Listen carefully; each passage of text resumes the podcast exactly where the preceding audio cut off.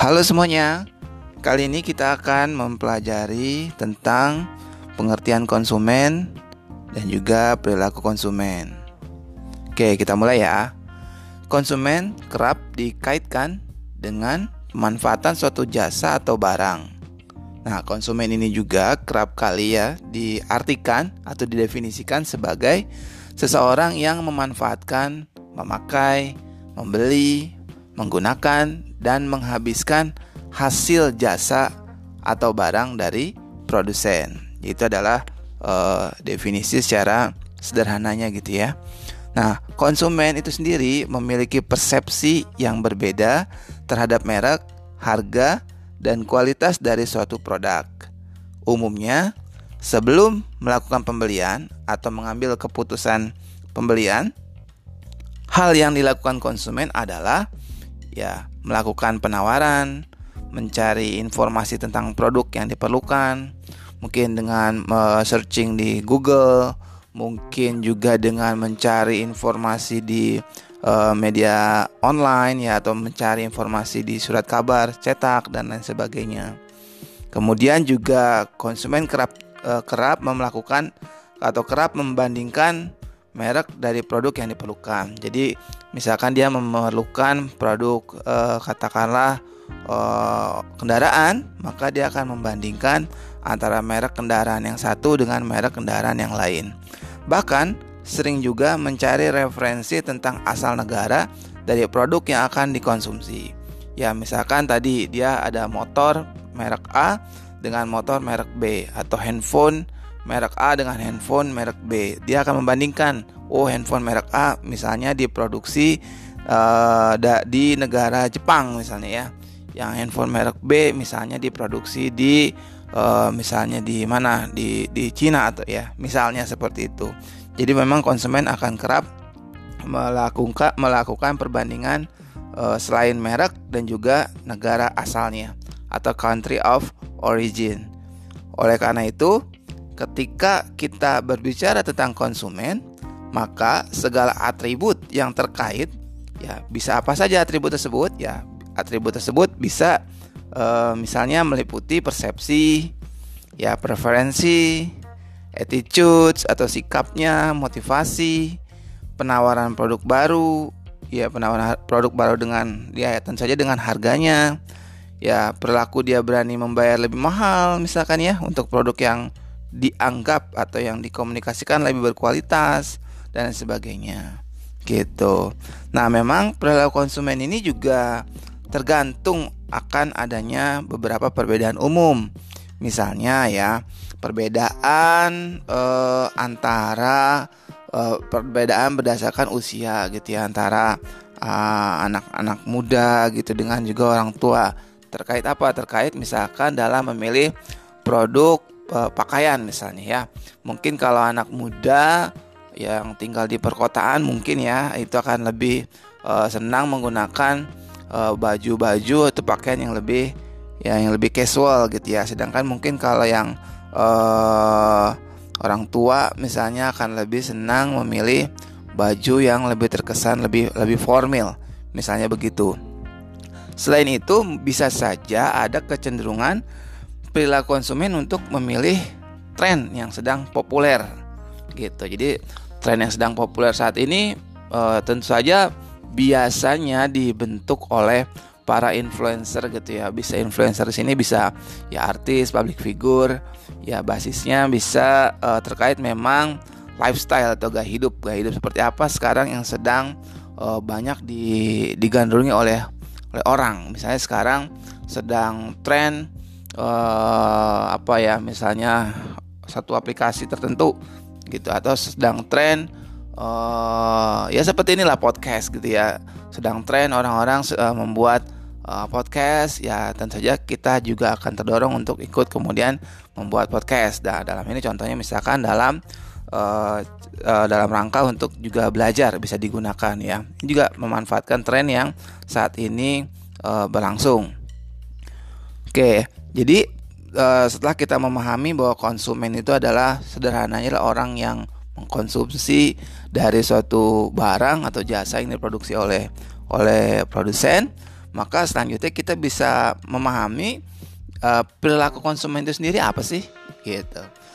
Nah, perilaku konsumen ya definisi sederhananya nih ya, merupakan perilaku yang tentu saja erat kaitannya dengan aktivitas ya pembelian ya atau membeli, menggunakan, mengevaluasi ya, menghabiskan produk sini bisa barang, bisa jasa yang tentu saja diharapkan dapat memuaskan kebutuhan konsumen.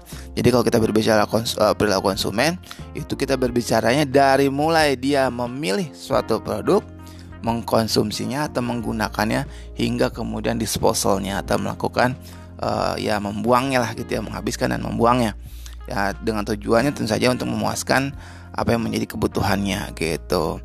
Nah, memang pada umumnya beberapa hal yang dilakukan konsumen sebelum melakukan keputusan pembelian ya tadi dia akan mengenali dulu permasalahannya apa. Permasalahannya maksudnya apa sih yang saat ini sedang dia butuhkan gitu ya. Bisa saja juga apa sih yang saat ini sedang dia inginkan. Bisa seperti itu. Nah, setelah dia tahu, dia bisa mengenali mengidentifikasi permasalahan dia, maka mungkin dia selanjutnya adalah dia akan mencari informasi akan produk tersebut gitu ya, atau mencari informasi produk apa sih yang bisa memenuhi tadi kan dia punya permasalahan. Misalnya permasalahannya dia ingin menyelesaikan tugas-tugas perkuliahan dengan suatu perangkat yang mendukung pengerjaan tugasnya ya dengan kecepatan akses yang tinggi misalnya. Dia akan mencari informasi produk seperti apa yang bisa memenuhi permasalahan kebutuhan dia tadi gitu ya. Nah, setelah itu dia akan melakukan evaluasi gitu ya, melakukan evaluasi alternatif. Dia akan membandingkan antara brand yang satu sama brand yang lain, harganya, kualitasnya dan lain sebagainya gitu. Itu salah satu beberapa tahapan-tahapannya gitu ya. Oke. Nah, sekarang kita setelah memahami tadi konsumen itu apa. Oh ya, konsumen itu sendiri sebenarnya terbagi dua ya. Jadi ada konsumen yang disebut sebagai konsumen individu ya, atau bisa juga disebut sebagai konsumen rumah tangga. Dan yang kedua, tipe konsumen yang kedua adalah konsumen organisasi. Maksudnya apa konsumen individu? Konsumen individu itu ya, dia pada umumnya melakukan pembelian produk dengan tujuan konsumsi pribadi. Ya, jadi dia membeli suatu produk untuk dia konsumsi sendiri, atau bisa juga untuk diberikan kepada orang lain.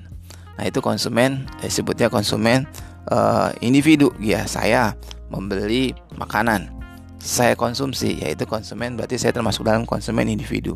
Atau saya beli makanan untuk dikonsumsi di keluarga saya, ya, sebagai konsumsi rumah tangga. Ya, berarti itu termasuk dalam konsumen rumah tangga.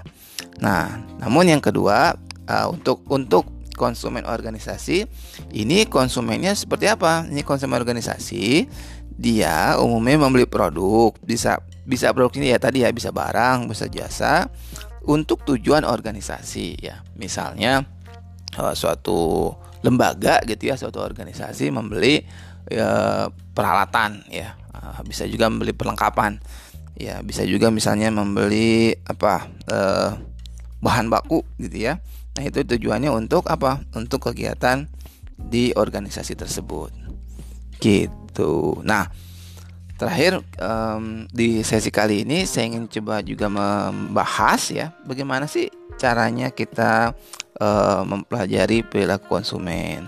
Ya, memang dalam kita melakukan pengamatan tentang perilaku konsumen, kita bisa mengacu kepada ada ya satu acuan sederhana gitu ya, yaitu acuan 5W + 1H. Nah, apa itu 5W + 1H? W yang pertama adalah who atau siapa. Nanti saya akan bahas ya. W yang kedua adalah why atau mengapa. W yang ketiga adalah when, ya kapan. Kemudian what, apa. Whose, punya siapa. Dan 1H tadi adalah how, bagaimana. Ya, maksudnya gimana? Ya, ini misalnya ya ketika seseorang ingin terlihat menarik ya, atau ya tampan, cantik gitu ya. Ya, maka pertanyaan berikutnya adalah siapa? Gitu. Siapa yang akan membelinya? Gitu ya. Yang beli tadi misalnya orang-orang ya, kalau memang konsumen tadi ingin terlihat cantik, siapa yang ingin membelinya ya? Tentu saja ya wanita. Wanita yang seperti apa? Ya wanita yang ingin terlihat cantik ya, wanita yang juga memperhatikan penampilannya gitu. Kemudian tadi yang W yang berikutnya adalah why. Mengapa orang tersebut kemudian ingin membeli suatu produk kecantikan? Ya tadi, oh ya kenapa ya dia ingin membeli produk itu? Oh, karena dia ingin terlihat cantik, dia ingin terlihat menarik di pandangan orang lain gitu ya. Dia ingin terlihat segar misalnya, dia ingin terlihat rapi ya, bisa juga seperti itu. Kemudian when, kapan membelinya? Kapan seseorang itu akan membelinya? Ya bisa saja, oh dia akan membeli ketika di saat dia memiliki atau ketika dia, biasanya orang beli produk kosmetik misalnya ya ketika saat-saat dia sudah gajian misalnya ya, dia punya penghasilan untuk bisa membeli produk-produk kecantikan. Atau misalnya kapan dia membelinya lagi? Oh misalnya secara waktu sore hari misalnya ya, pulang kantor dan seterusnya lah. Kemudian tadi setelah kapan maaf ya, bisa juga di mana membelinya gitu ya. Terus kemudian berapa sering dia membeli produk tersebut gitu ya, berapa sering menggunakan ya. Terus punya siapa? Oh untuk dirinya sendiri misalnya gitu. Dan how, bagaimana dia kemudian melakukan pembelian? Apakah dia biasa melakukan pembelian secara online? Apakah dia biasa membeli dalam jumlah besar, ataukah dia bagaimana dia membelinya, misalkan dengan cara datang langsung ke satu outlet gitu ya, ya seperti itu. Jadi itu adalah beberapa cara gitu ya, atau beberapa cara yang bisa digunakan untuk bagaimana kita mempelajari perilaku konsumen. Oke, saya rasa itu dulu, cukup dulu. Akan saya lanjutkan kembali dalam sesi berikutnya. Tetap semangat. Terima kasih. Sampai jumpa.